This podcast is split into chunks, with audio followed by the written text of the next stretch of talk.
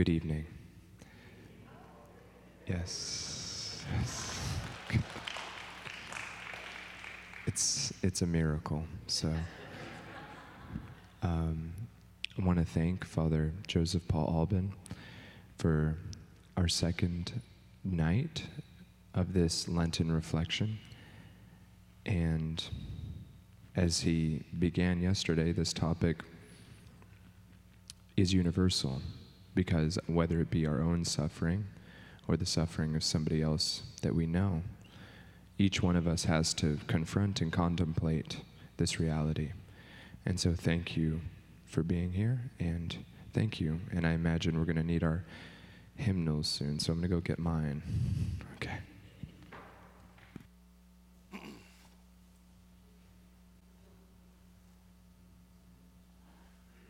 Wearing the fancier microphone tonight, so I hope everyone can, can hear me clearly for the evening. Uh, I've been told my whole life I'm one of the loudest people, so when anyone says they can't hear me, I'm always kind of like shocked. it's my whole life that could you please quiet down? So I love it. I love a congregation that's like, could you be louder? I'm like, yeah, I, I can be an incredibly loud. Um, so, again, uh, for those of you who weren't here last night, I am Father Joseph Paul Albin. Ooh, there we go. Uh, I am the chaplain at the University of Dallas. I've worked in campus ministry. oh Father Garrett, where are you? Um, I've worked in campus ministry for about 10 years, uh, on and off, before I entered the order, and now for another two and a half years since I've been ordained. So, the great majority of my ministry has been with young people uh, who also struggle and suffer. Uh, we all know that different times in our lives we have a hard time, uh, but I'm very blessed to have that ministry and to do that work. But like we did last night, let's stand up. We'll say a prayer, sing a hymn. Uh, the hymn will be number 438 and we'll sing verses 1, 2, and 4, 438. So the prayer again is a prayer that we're supposed to say before the crucifix. And so I invite you to just look up to our Lord behind me, uh, to just contemplate for a moment the cross, and then we will uh, enter into our evening. In the name of the Father, and of the Son, and of the Holy Spirit. Look down upon me, good and gentle Jesus, while before thy face I humbly kneel, and with burning soul pray and beseech thee to fix deep in my heart lively sentiments of faith, hope, and charity, true contrition for my sins, and a firm purpose of amendment. While I contemplate with great love and tender pity the five most precious wounds, pondering over them within me, and calling to mind the words which David thy prophet said of thee, my Jesus They have pierced my hands and my feet, they have numbered all my bones. In the name of the Father, and of the Son, and of the Holy Spirit, amen. Lord Christ, when first you came to earth, upon a cross they bound you and marked your saving kingship's worth by thorns with which they crowned you. And still our wrongs may fashion now new thorns to pierce that steady brow, and robe of sorrow round you. Oh, awesome love, which finds no room in life where sin denies you, and doomed to death shall bring to doom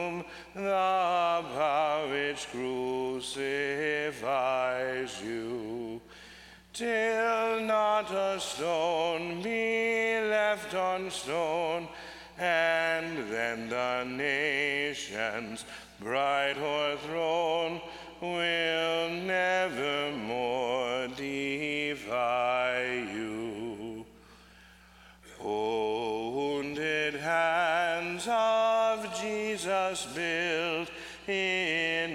your new creation.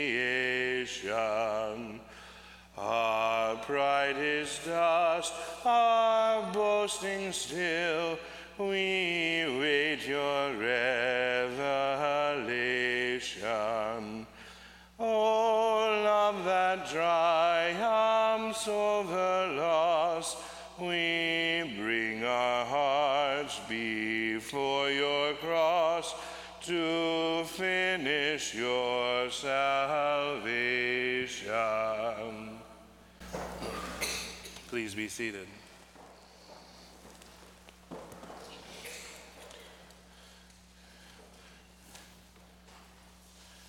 If you are a Protestant or a convert and brought a Bible, uh, we are going to be in Matthew 27, verses 32 to 50.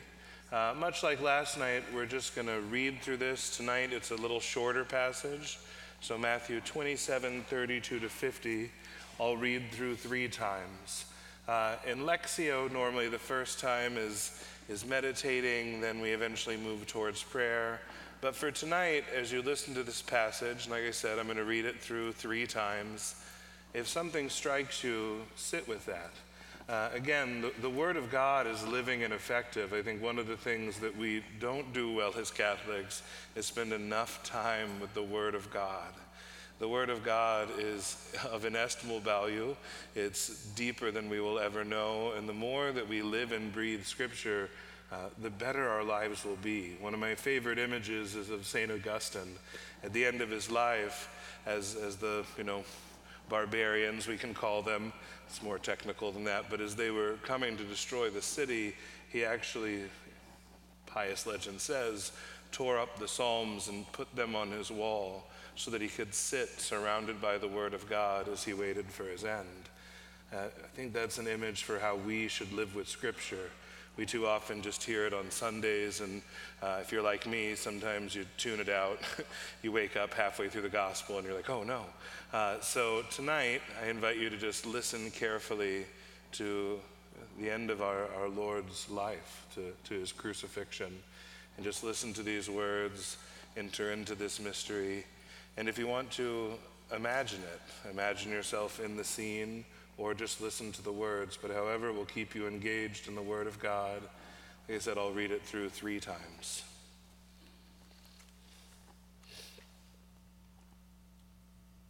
As they were going out, they met a Cyrenian named Simon. This man they pressed into service to carry his cross. And when they had come to a place called Golgotha, which means place of the skull, they gave Jesus wine to drink mixed with gall. But when he had tasted it, he refused to drink. After they had crucified him, they divided his garments by casting lots. Then they sat down, and they kept watch over him there. And they placed over his head the written charge against him This is Jesus, the King of the Jews. Two revolutionaries were crucified with him, one on his right and the other on his left. Those passing by reviled him, shaking their heads and saying, You who would destroy the temple and rebuild it in three days, save yourself. If you are the Son of God, and come down from the cross. Likewise, the chief priest with the scribes and elders mocked him and said, He saved others, he cannot save himself. So he is the king of Israel. Let him come down from the cross now, and we will believe in him. He trusted in God. Let him deliver him now if he wants him. For he said, I am the Son of God. The revolutionaries who were crucified with him also kept abusing him in the same way. From noon onward, darkness came over the whole land until three in the afternoon. And about three o'clock, Jesus cried out in a loud voice, Eli, Eli, lema sabachthani, which means, My God, my God, why have you forsaken me? Some of the bystanders who heard it said, This one is calling for Elijah. Immediately, one of them ran to get a sponge. He soaked it in wine and, putting it on a reed, gave it to him to drink. But the rest said, Wait, let us see if Elijah comes to save him. But Jesus cried out again in a loud voice and gave up his spirit.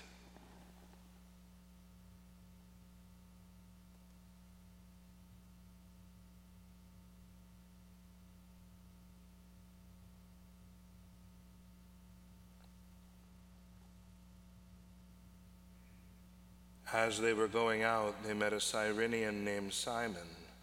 This man they pressed into service to carry his cross. And when they had came to a place called Golgotha, which means the place of the skull, they gave Jesus wine to drink, mixed with gall. But when he tasted it, he refused to drink. After they had crucified him, they divided his garments by casting lots. Then they sat down and kept watch over him there. And they placed over his head the written charge against him This is Jesus, the King of the Jews. Two revolutionaries were crucified with him, one on his right and the other on his left. Those passing by reviled him, shaking their heads and saying, You who would destroy the temple and rebuild it in three days, Save yourself if you are the Son of God, and come down from the cross. Likewise, the chief priest with the scribes and elders mocked him and said, He saved others, he cannot save himself. So he is the King of Israel. Let him come down from the cross now, and we will believe in him. He trusted in God. Let him deliver him now if he wants him. For he said, I am the Son of God. The revolutionaries who were crucified with him also kept abusing him in the same way. From noon onward, darkness came over the whole land until three in the afternoon. And about three o'clock, Jesus cried out in a loud voice, Eli, Eli, lema sabachthani, which means, My God, my God, why have you forsaken me? Some of the bystanders who heard it said, This one is calling for Elijah. Immediately, one of them ran to get a sponge. He soaked it in wine and, putting it on a reed, gave it to him to drink. But the rest said, Wait, let us see if Elijah comes to save him. But Jesus cried out again in a loud voice and gave up his spirit.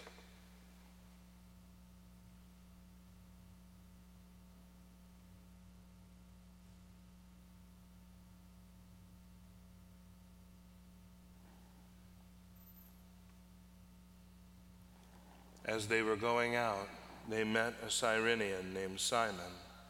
This man they pressed into service to carry his cross. And when they came to a place called Golgotha, which means place of the skull, they gave Jesus wine to drink mixed with gall. But when he tasted it, he refused to drink. After they had crucified him, they divided his garments by casting lots. Then they sat down and kept watch over him there.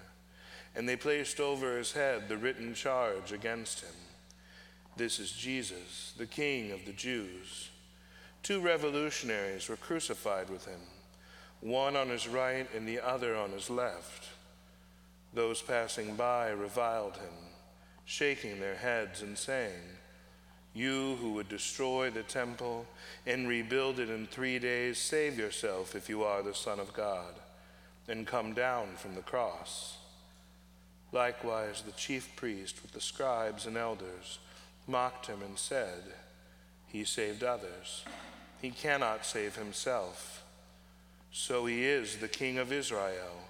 Let him come down from the cross now, and we will believe in him. He trusted in God. Let him deliver him now if he wants him. For he said, I am the Son of God. The revolutionaries who were crucified with him also kept abusing him in the same way. From noon onward, darkness came over the whole land until three in the afternoon. And about three o'clock, Jesus cried out in a loud voice, Eli, Eli, lema sabachthani, which means, My God, my God, why have you forsaken me? Some of the bystanders who heard it said, This one is calling for Elijah. Immediately, one of them ran to get a sponge. He soaked it in wine and, putting it on a reed, gave it to him to drink. But the rest said, Wait, let us see if Elijah comes to save him. But Jesus cried out again in a loud voice and gave up his spirit.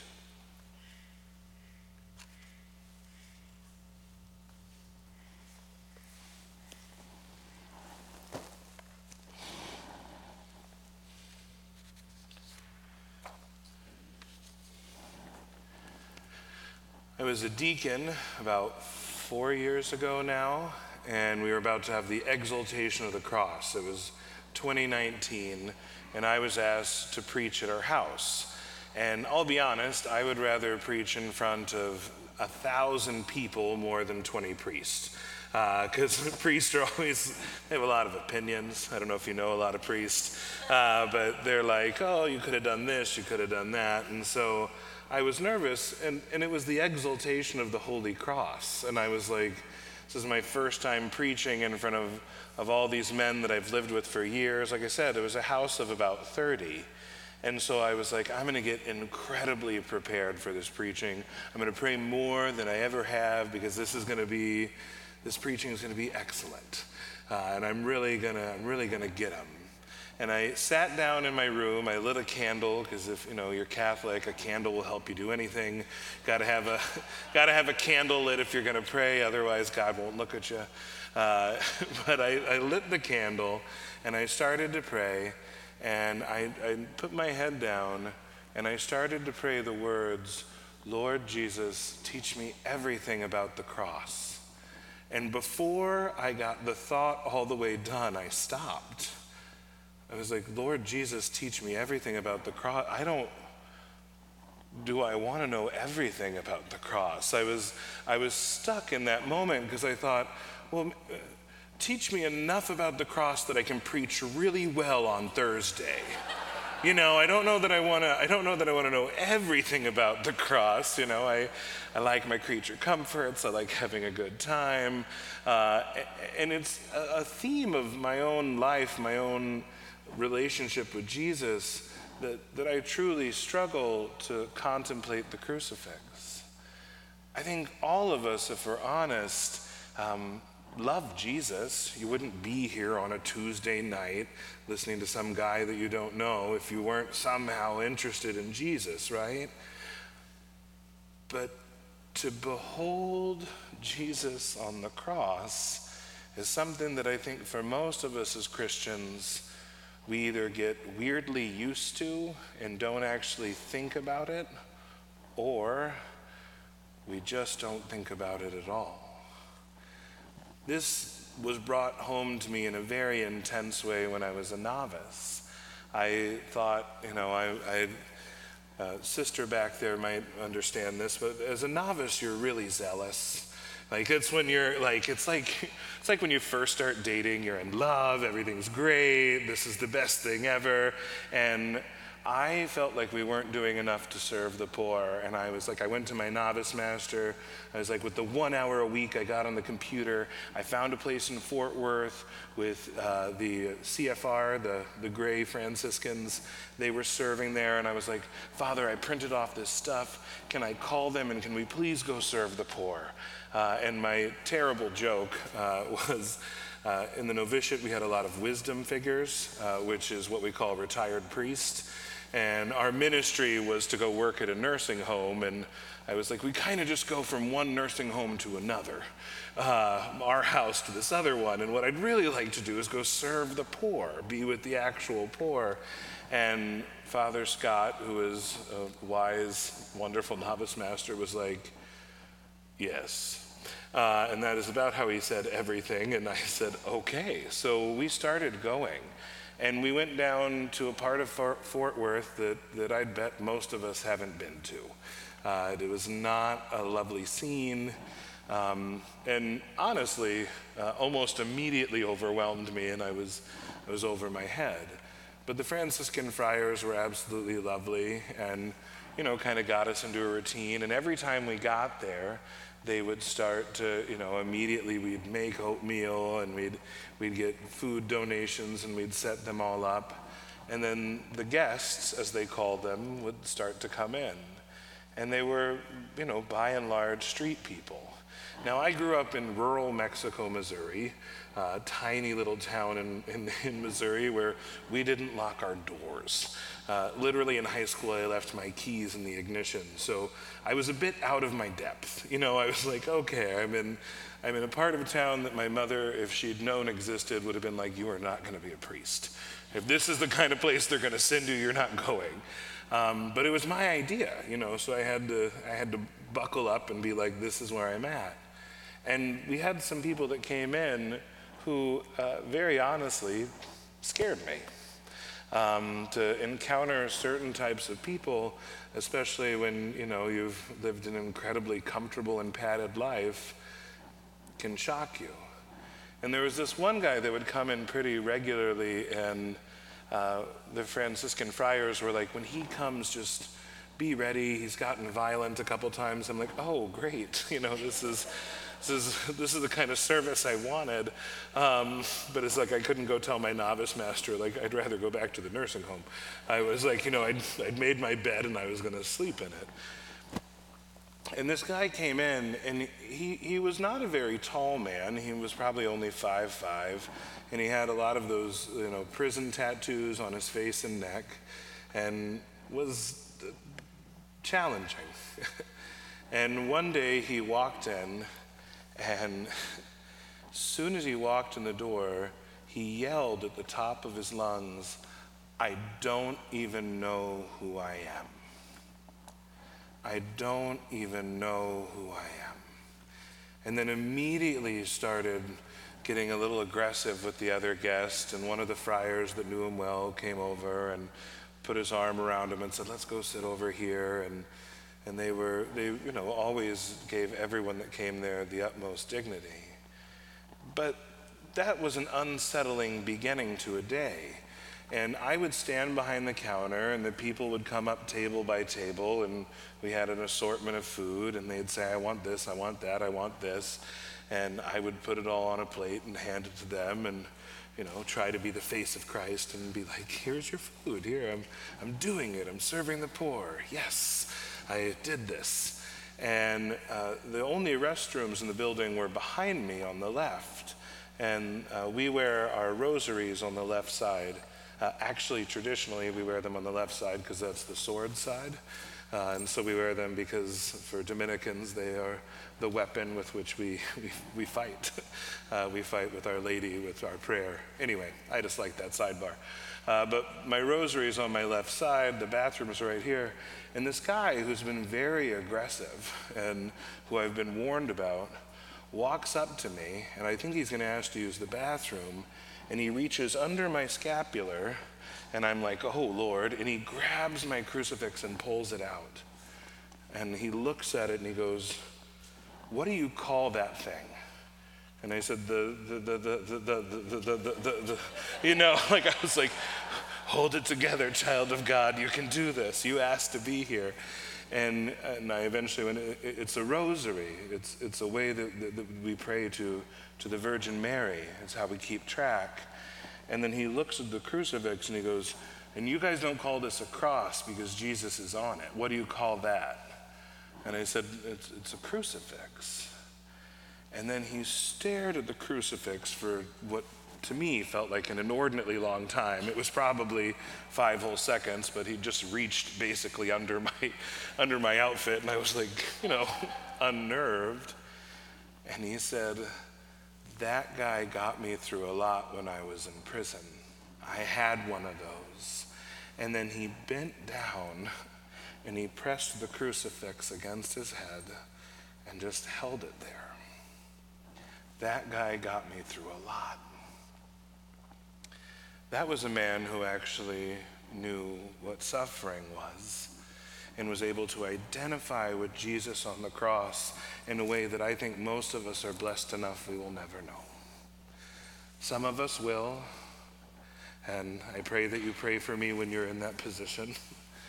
But he knew what it was like to look at the crucified Lord and not see something terrifying, but see someone who understood him.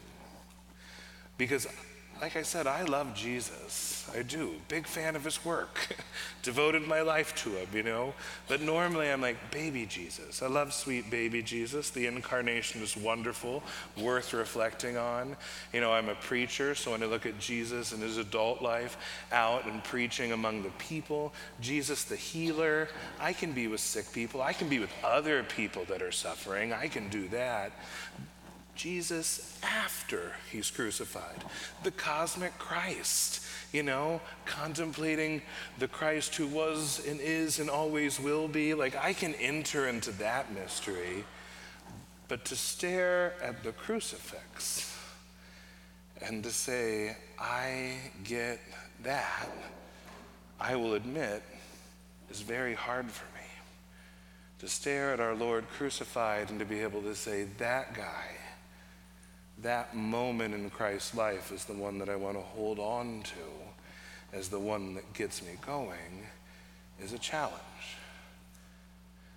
Now, that man that day blessed me with wisdom that I couldn't have got from any seminary class, that I couldn't have got from anyone else, and he blessed my crucifix. I really do believe that in looking at Jesus and beholding him in front of me, he changed my relationship to my own crucifix that I wear. And after that, I now, when I'm praying, will just hold on to the corpus and put Jesus under my thumb and try to remember that Jesus crucified is the one who actually gets us through a lot. Because if Jesus is not crucified and is not raised, all of this is meaningless that the paschal mystery is actually the fundamental reality by which we are to view the entire world. Christ crucified is the way that we are to view the world. Now, last night I talked a great deal about suffering, and that's what all three nights are about. So, uh, you know, thanks for coming for day two of suffering. But I think Suffering is something that we can't deny, you know? We can't actually deny pain. But if we look at Christ crucified, and I want to spend a little time talking just about the cross, and then we'll move to redemptive suffering. But if we look at Christ crucified, I think it's worth reflecting on what's happening there. Because he is at the limit of human suffering. Now, there is, of course, the physical suffering, right? Certainly, there is the physical suffering of being tortured and then lifted up on the cross. But then there also has to be an incredible amount of emotional and psychological suffering. That Jesus, who has been surrounded by throngs of people who love him, who is surrounded by people that hang on his every word, who has just recently fed crowds of thousands, who has lifted up others from the dead. Jesus, who has been told that he is loved and adored and treasured by 12 men who fundamentally misunderstand him through all of Scripture, which gives us all hope. Um, all, all, of, all of the apostles normally get it wrong, and I'm like, thank you, because uh, that gives me room to get it wrong and to keep growing. But they still walked with him all the way until Palm Sunday. And they're with him on Holy Thursday, but then they cannot stay awake with him through the night, and he is left abandoned. The emotional and psychological suffering of being alone is one of the things that I think all of us can relate to. Again, when I was a novice, it was my, my first Christmas without my family. And when you do your first Christmas away from everyone else, I think married couples probably go through this too. Uh, don't they just do it wrong? Like, like when you celebrate Christmas with another group of people, you're like, this is the wrong food.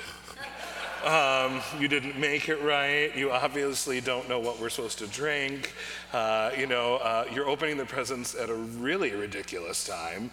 And then normally, this is when we get up, just every step of it, you're like, you fundamentally misunderstand it. And so, my first Christmas in the novitiate, I felt terribly alone. I felt so alone. And I was just like, nobody here actually gets what it is to, to celebrate Christmas. And two people that day really helped me. It was Christmas, and so even though it wasn't a Saturday, I was allowed to call home. We were only allowed to call home on Saturdays. And I called my mom, and uh, my, my mom is a, a nurse, which is one of the reasons I think I'm like I am in many good ways and bad. Um, but my mother is a nurse, and so she'd had to work the entire night shift the night before.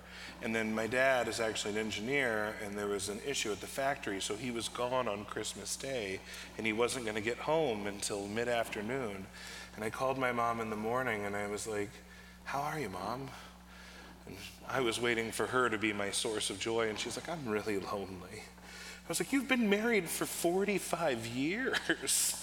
And she was like, Well, he's not here right now, and my kids aren't here. And she was like, and she said, You know, it doesn't matter how long you live together, sometimes you're just really lonely. That that experience of loneliness permeates every relationship. I honestly think that one of the reasons we have loneliness is because only God can fulfill that that one of the reasons we all actually have that seed of loneliness is, is not that it's bad, but instead it's actually just another sign that only God can fulfill us. That, again, you have that you know, beginning of your relationship, the sun rises and sets in their eyes. Uh, but then eventually you're like, I'm kind of lonely and I really wish you would put his shoes away. Uh, you know, you kind of, you, you get to that next step. And a little later in that day, um, I was doing dishes uh, and they were doing them wrong. You know, uh, again, everything was wrong that Christmas. Uh, and Father Don Dvorak, God rest his soul, uh, he was a chaplain at UD for 10 years and at the time uh, was just about to be 80. He died uh, last year. good, holy friar. but he said to me that night, on Christmas night, he said, How are you? He was a very gruff man. He came up, we always called him the curmudgeon of curmudgeons. Um, but he was really he was sweet underneath it all. And he said, How are you? And it was like, Honestly, I'm, I'm sad and I'm lonely. And he looked at me and he said, Holidays will always be different once you're a priest. It's one of the things that we put on the cross for the people of God. And wow does that change your perspective? I'm like, oh, this is something that I can put on the cross. This is a this loneliness, this struggle, silly and small as it is, the fact that they didn't make cinnamon rolls in the morning, which you're supposed to, because that's what my dad does, and it's very important. but just because that wasn't done, and I had a, a ting of loneliness, a longing for home that couldn't be fulfilled where I was, even something that small we can give to God.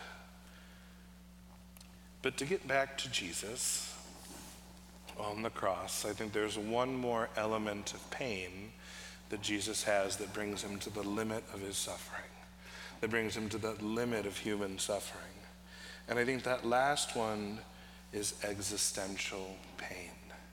Now, theologians, much more brilliant than I will ever be, have taken apart what we prayed with last night again and again and again. But the fact that Jesus quotes Psalm 22 from the cross, Eli, Eli, lama sabachthani, my God, my God, why have you abandoned me? My God, my God, why have you forsaken me? Declares a moment where if Jesus, we know, is not actually separated from God the Father, and taking on all of our sin, I think understands our own loss of meaning. Isn't that when we're the most in pain? Isn't that when we suffer the most? Is when we've lost meaning, when we've lost purpose, when we don't know what's happening or why, when we don't know the direction to go, when we are a ship in the middle of the sea and we can't see land, isn't that the moment when we feel really the worst? That existential pain. And so Jesus experiences these three very different pains the physical, and then the emotional, psychological, and the existential on the cross, which is one of the reasons that when we have any of those pains, we can give it to Him and offer it with Him. Now, I mentioned that He might have had that existential moment on the cross where He declares, My God, my God, why have you abandoned me? Because of sin. And the connection between pain and sin is quite real. First of all, if we're really honest, when we're in pain, we don't normally act that good. Um, I mean, I, I, will admit that quite honestly, that, that it is rare that I am in a suffering place and someone comes over and I'm like, oh my gosh, let me get you some coffee. you know, normally I'm like, hi. You know, and that's if I'm being really good. And if I'm in any physical pain, I'm like, you should be here to comfort me. You know, that, that pain immediately in some way makes us needy. But I think also the pain that I'm in can lead me to lash out at others and hurt others.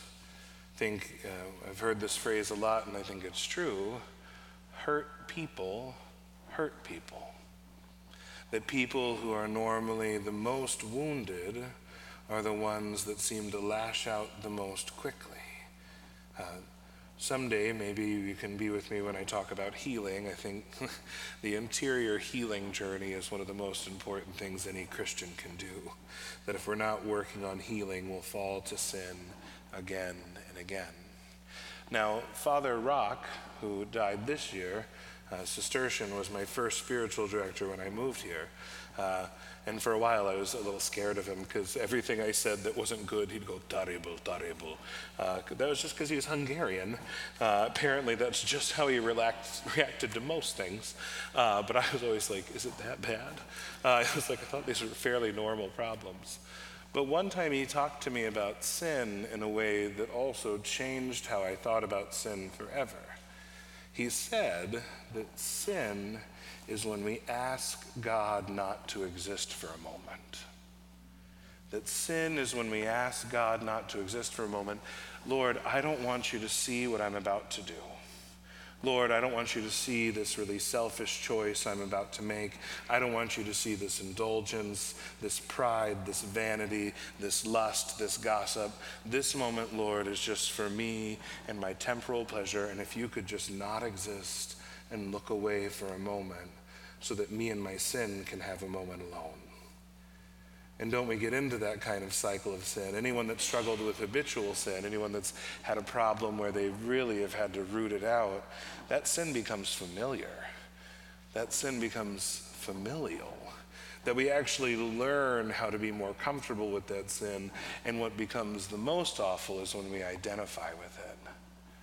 When we begin to say, that's just who I am. You know, it's the, the, the person who comes up and goes, Well, I'm just a gossip.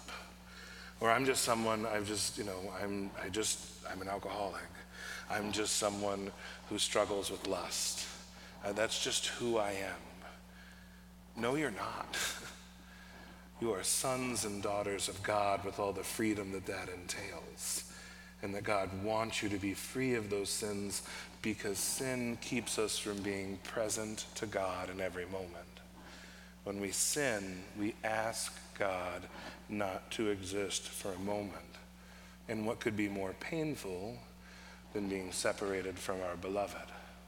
That the one who loves us, the one who breathes into us, the one that gives us life and mercy and joy, what is more painful than being separated from him?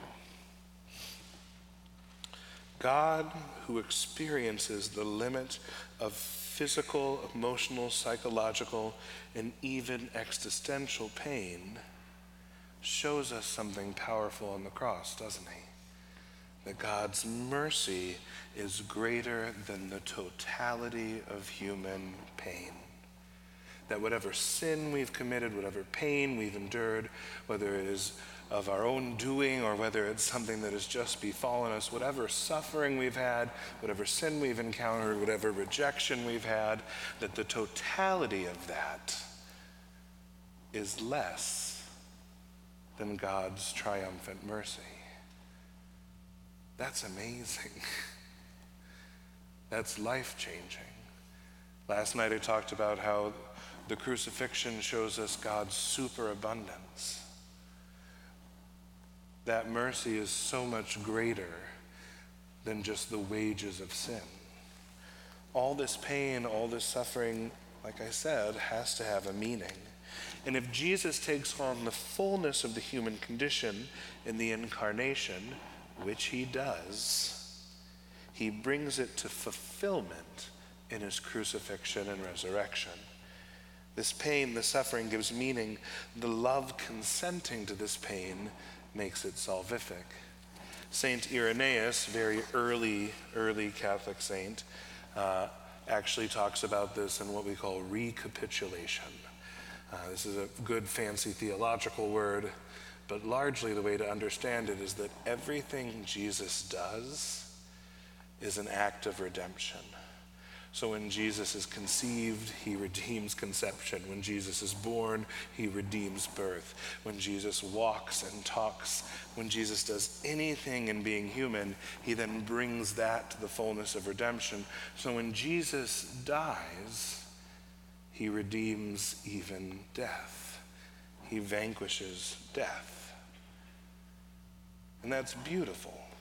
But I think still, when we forget about the crucifix, I think we can forget the most important part of our faith. Now, I'm a, a young priest, and I, I will admit that I do love incense. And every Sunday, I circle the altar twice. And I have to tell you that when I look up at the cross, I normally give it a rather furtive glance. Part of it is because I think offering the king of all creation a little bit of incense, I'm like, thank you. you know, I feel like what a silly little gift I'm offering. But also because when I recognize who Jesus really is and what he did for me, I think I'm a little ashamed. Because the Lord has made all things, right? And He's made all things gifts our breathing, moving bodies, our creative and thinking brains, our ability to love and hope and dream, every relationship, and then we often reject it. We reject the incredible gifts that God has given us, and then we offer a little bit of incense and go about our day. And in that rejection, the Lord still, in spite of us, or I'd like to think because of us, offers every bit of his life on the cross. That we reject the beauty of being human, we reject the gift of love that is offered at every turn. And here I stand, a broken sinner, a foolish young priest, thrice incensing the doorway to salvation, and I'm humbled. I'm shocked. The question I have for you tonight is where do you stand in relationship to the cross?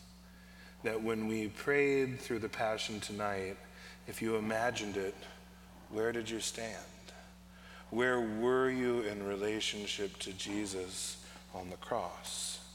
Because during this mission, I'm not asking you to give a furtive glance, not to offer just a bit of incense or a quick prayer but instead to tread carefully up to the beauty and the horror of the cross and deeply contemplate it.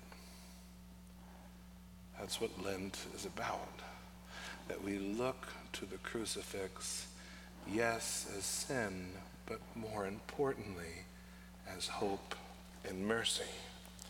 Because in looking at the cross, it's okay to see our own brokenness, our loneliness, our desperation, and yes, brothers and sisters, certainly our sin. Our sin, both private and corporate, all of humanity's sins. It's okay to see our foibles and failures, to see our sickness, to see our dreams crushed. we see how often we dehumanize our own brothers and sisters made in that same image of God, who, when we look at Christ, is hung. We are to stare into the cross and see all the darkness of this world. That's true. But if all we see is darkness when we look at the cross, then we failed. Because in looking at the cross, we are asked to confront our sin. But not because God wants us to feel terrible. It's not called Terrible Friday. It's not called Awful Friday. It's not called Self Pity Friday. It's not called What a Worm Garbage Person I Am Friday. It's Good Friday. And the reason that is, is because we are also given another gift. Besides seeing that our sin actually is rejecting our beloved, we can actually then put our loneliness, our darkness, our desperation, all of it on the cross. And the Lord willingly and lovingly accepts it. My offering, O God, is a broken spirit. To return back to that psalm, my offering is a broken spirit. That we can set our broken spirit on the altar when we come to enter the sacrifice once and for all again. And every time we sin, the Lord is ready for us to bring it to Him again, and He is ready to pour Himself out again. Not only does He take it, but in doing so, I think he actually asks us to stand in the place. If we read the Gospel of John, tonight we read Matthew, but in the Gospel of John, I think he asks us to stand in the place of the beloved disciple, to stand right there in front of him. And I think the reason the beloved disciple is never given a name is so that we can stand right there we are offered the position to believe, to be the beloved disciple. We can stand in that place, and at first, yes, maybe offer only a furtive and humbled and even scared glance at the cross. But when we stand in the place of the beloved disciple, we know that we are already beloved. When we stand in the place of the beloved disciple, we know that we are loved. Brothers and sisters, the cross is the doorway to the family of God.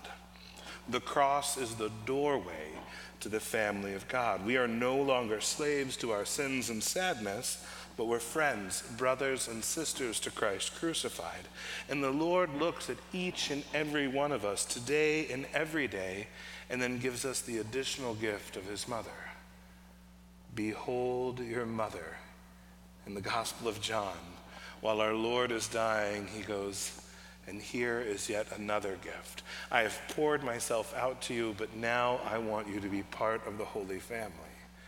I want my mother to be yours so that she can mother you and love you and pray for you and intercede for you. We've been given a universal fraternity. We've been given all of brotherhood, with Christ as our first brother. We've been given the Mother of God, Mary Most Holy, to intercede for us to walk with us in sin and failure, to walk with us in sickness. We've been given a seat at the table of the family of God if we can walk through the doorway of the cross. You and I are called as we walk towards Good Friday to prepare ourselves to reverence the cross. But before we do that, let's grab our fear, our doubt, our sins, all those things that make us not beloved, all those things that make us say, I don't want God to exist for a moment, let's take all of those things and hand them over to Christ. Set them at the foot of the cross. Tell the Lord that you want your burdens lifted, that you want to see life, that you want to preach the gospel. Tell the Lord that you want to be alive again in your faith and that you want to walk through the doorway of the cross. Brothers and sisters, I've only been a priest for three years, but I work at a college campus. And I am in the confessional three or four hours a week.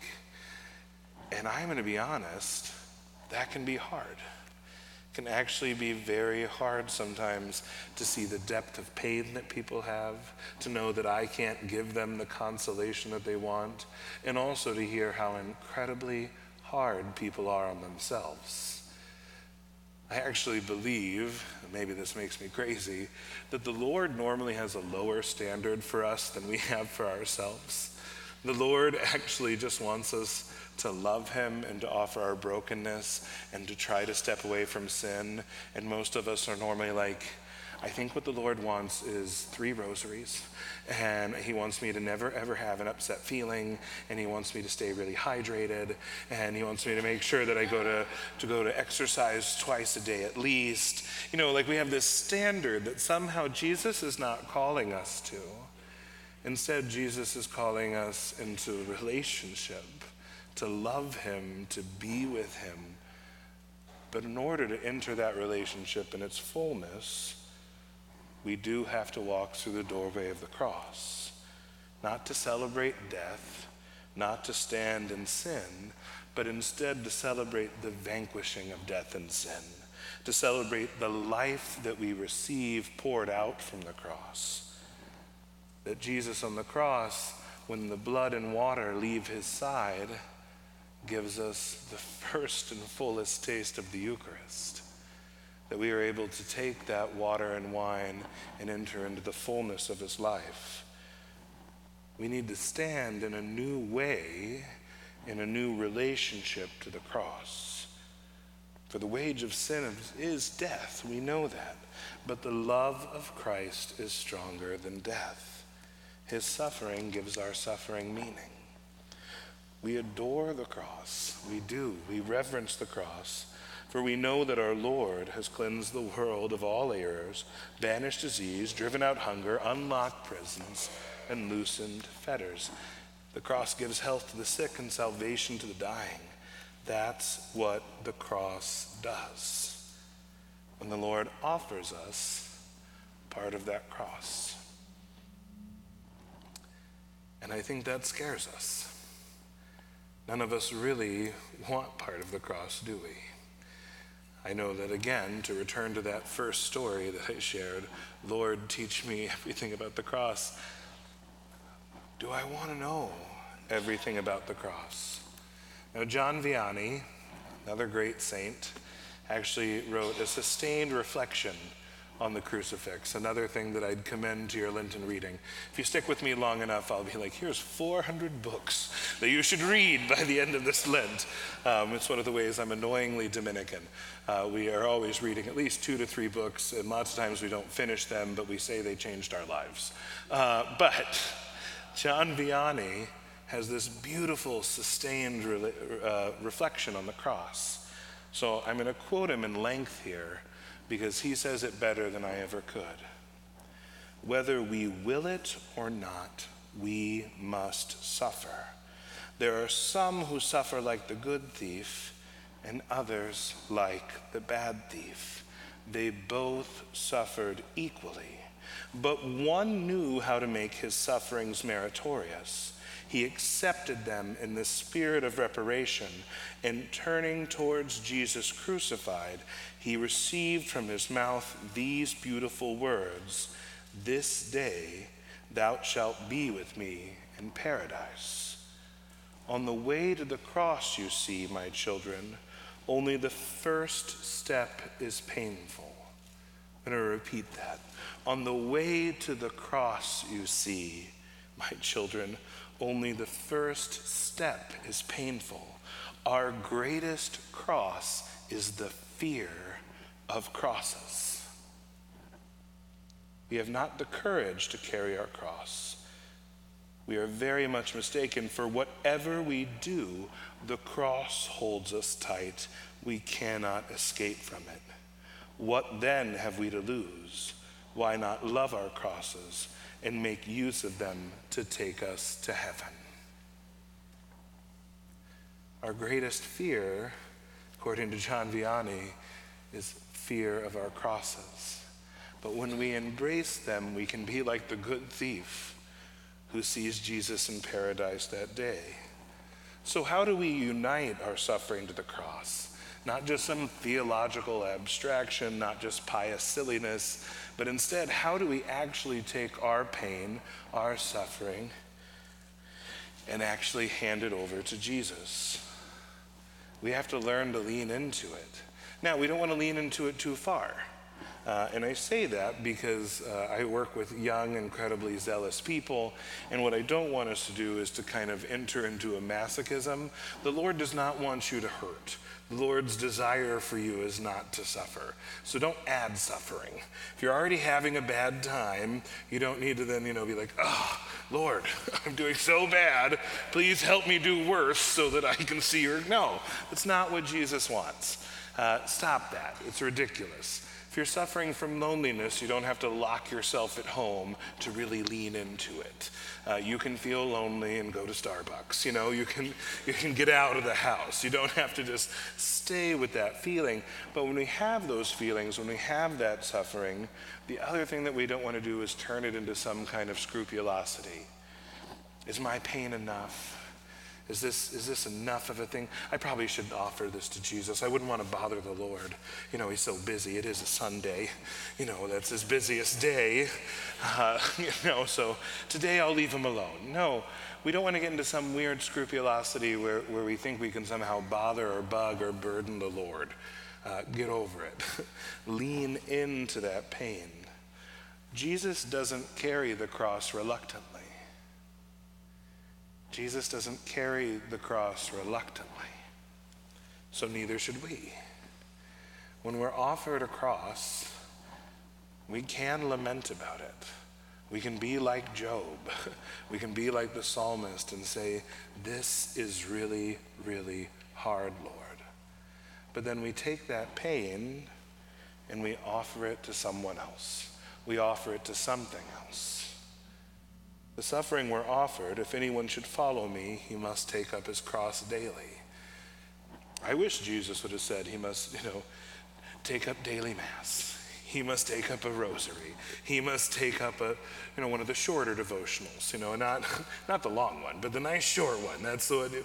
But Jesus says, no, you must take up your cross daily. No easy thing to do.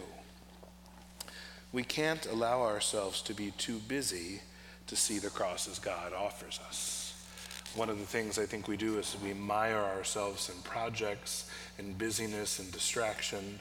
We figure out what can we do to numb any of the pain that I'm having because I don't want to actually have to deal with the cross that's being offered me.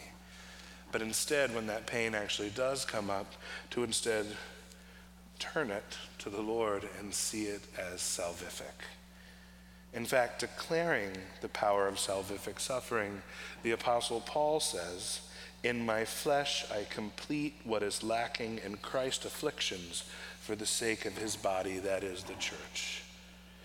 In my flesh I complete what is lacking in Christ's afflictions for the sake of his body, the church.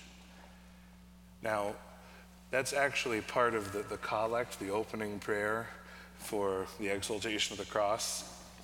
And one of my uh, brother priests, uh, who I won't name, we'll call him Father, uh, but he, uh, he sent a message to our group chat and he was like, Doesn't, didn't today's opening prayer sound kind of heretical?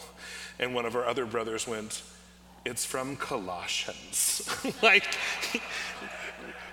but I think he hit on something true, right? When we hear that, what is lacking in Christ's afflictions? To go back to what I said at the beginning, he's at the limit of human suffering, right? The physical, the emotional, the psychological, even the existential. What could be missing in Christ's afflictions? We can see that Jesus didn't come to take away our suffering, right? In this world, he says that we'll have suffering. He says that we need to take heart. He says that he has overcome the world. Instead, Jesus, when we suffer, gives our suffering meaning. I keep repeating it, but Jesus gives our suffering meaning. John Paul II, in his encyclical about redemptive suffering, points out that there is nothing missing in Jesus' suffering on the cross. That we're not going to somehow complete it. Jesus didn't leave salvation unfinished for us to do, that we don't have to just suffer just enough to open the doorway to heaven. Instead, JP2 says this In the cross of Christ, not only is the redemption accomplished through suffering, but also human suffering itself has been redeemed that it not only accomplishes it through suffering, but it redeems suffering itself. Christ, without any fault of his own, took on himself the total evil of sin, and the experience of this evil determined the incomparable extent of Christ's suffering, which became the price of redemption. Jesus will go as far as he needs to to save us we believe the creed we say every Sunday, Jesus literally will descend to hell to redeem us and set us free. And now he invites us into suffering, not into more suffering. That's not what I'm saying. Again, let's not add to it. Life's hard enough. But instead, he invites us more deeply into our suffering.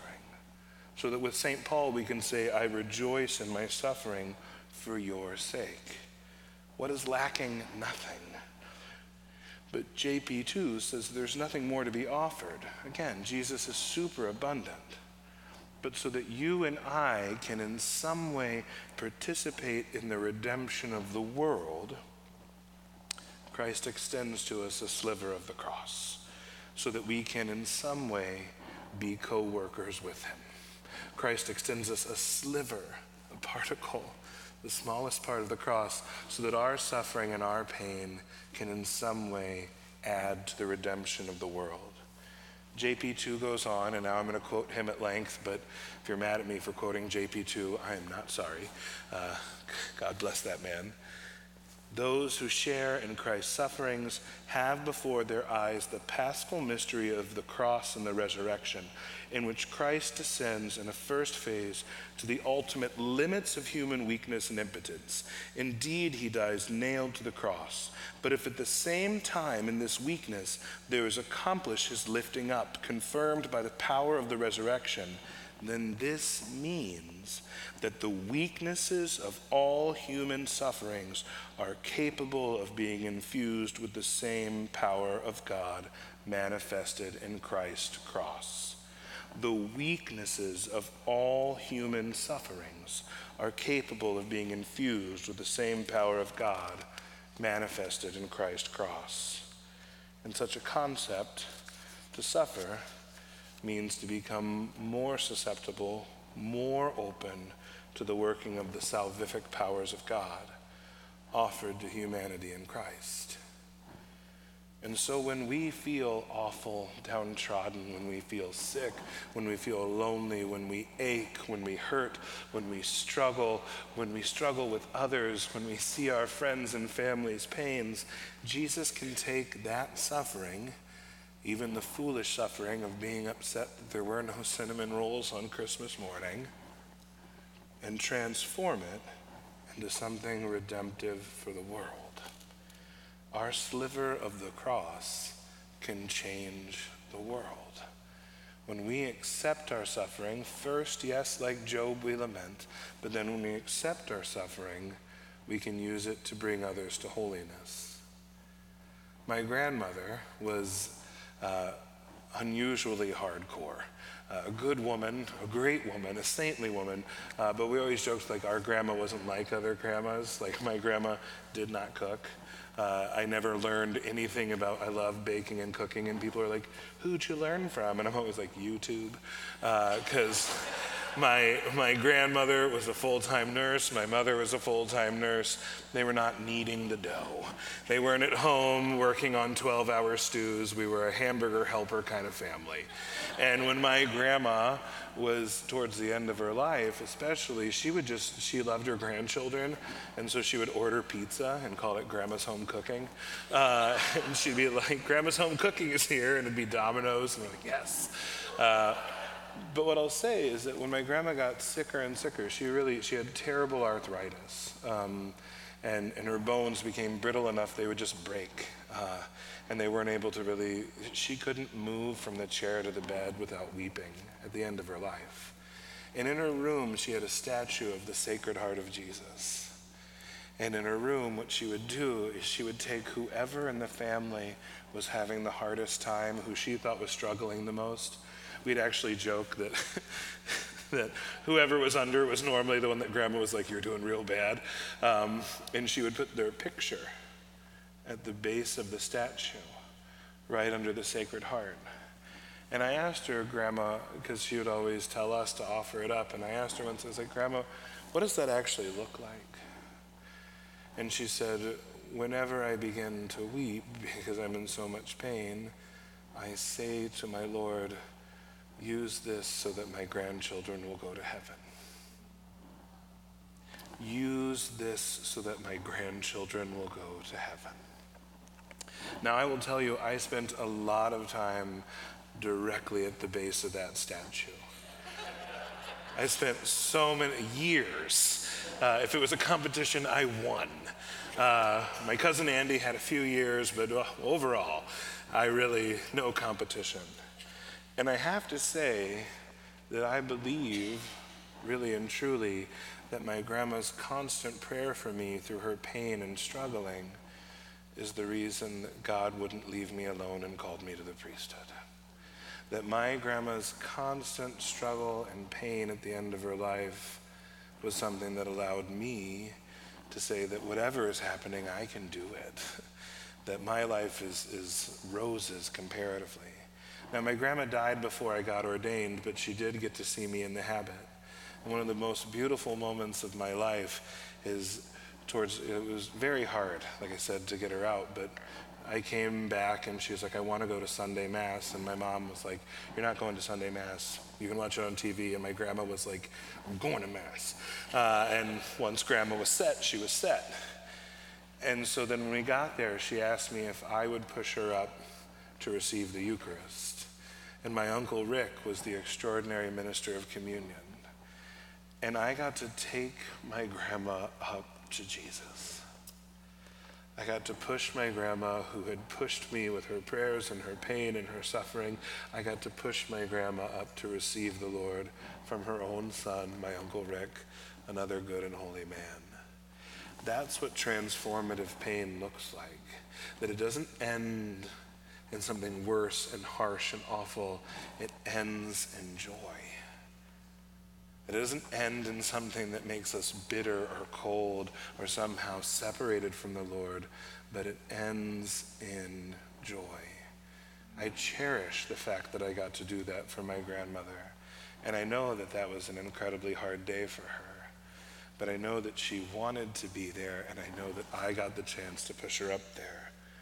So the invitation I offer to you tonight, that I offer to you this Lent, is to take whatever suffering you have and lament first, but then to set it on the cross and to say, let this weakness have power, to say, let this emptiness be full, to say, let this loneliness be yours, Lord, and offer it for the things that you know your friends and family need.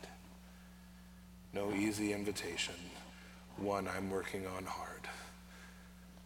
But let us offer our suffering together to the cross, walk through that doorway, and watch it become joy.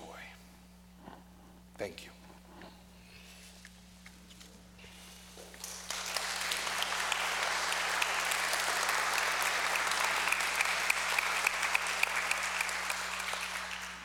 I'd like us to just stand up and turn towards Our Lady, and we'll sing the Salve Regina together, and then uh, I will head out to the lobby, and if you have anything you want to ask me or bug me about, you are more than welcome to. Salve Regina, Mater Misericordiae, vita dulcedo, et spes nostra salve. A te clamamus, exules filii Heve, a te suspiramus, gementes et flentes, in hac lacrimarum valle. Ea Beata nostra, illos tuos misericordes oculos ad nos converte.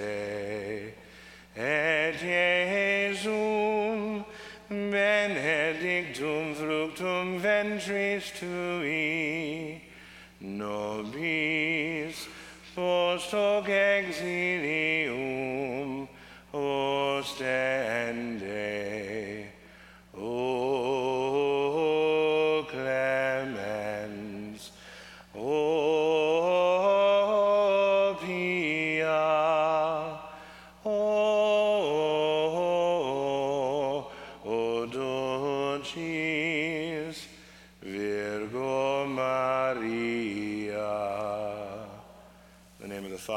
Son, and the Holy Spirit.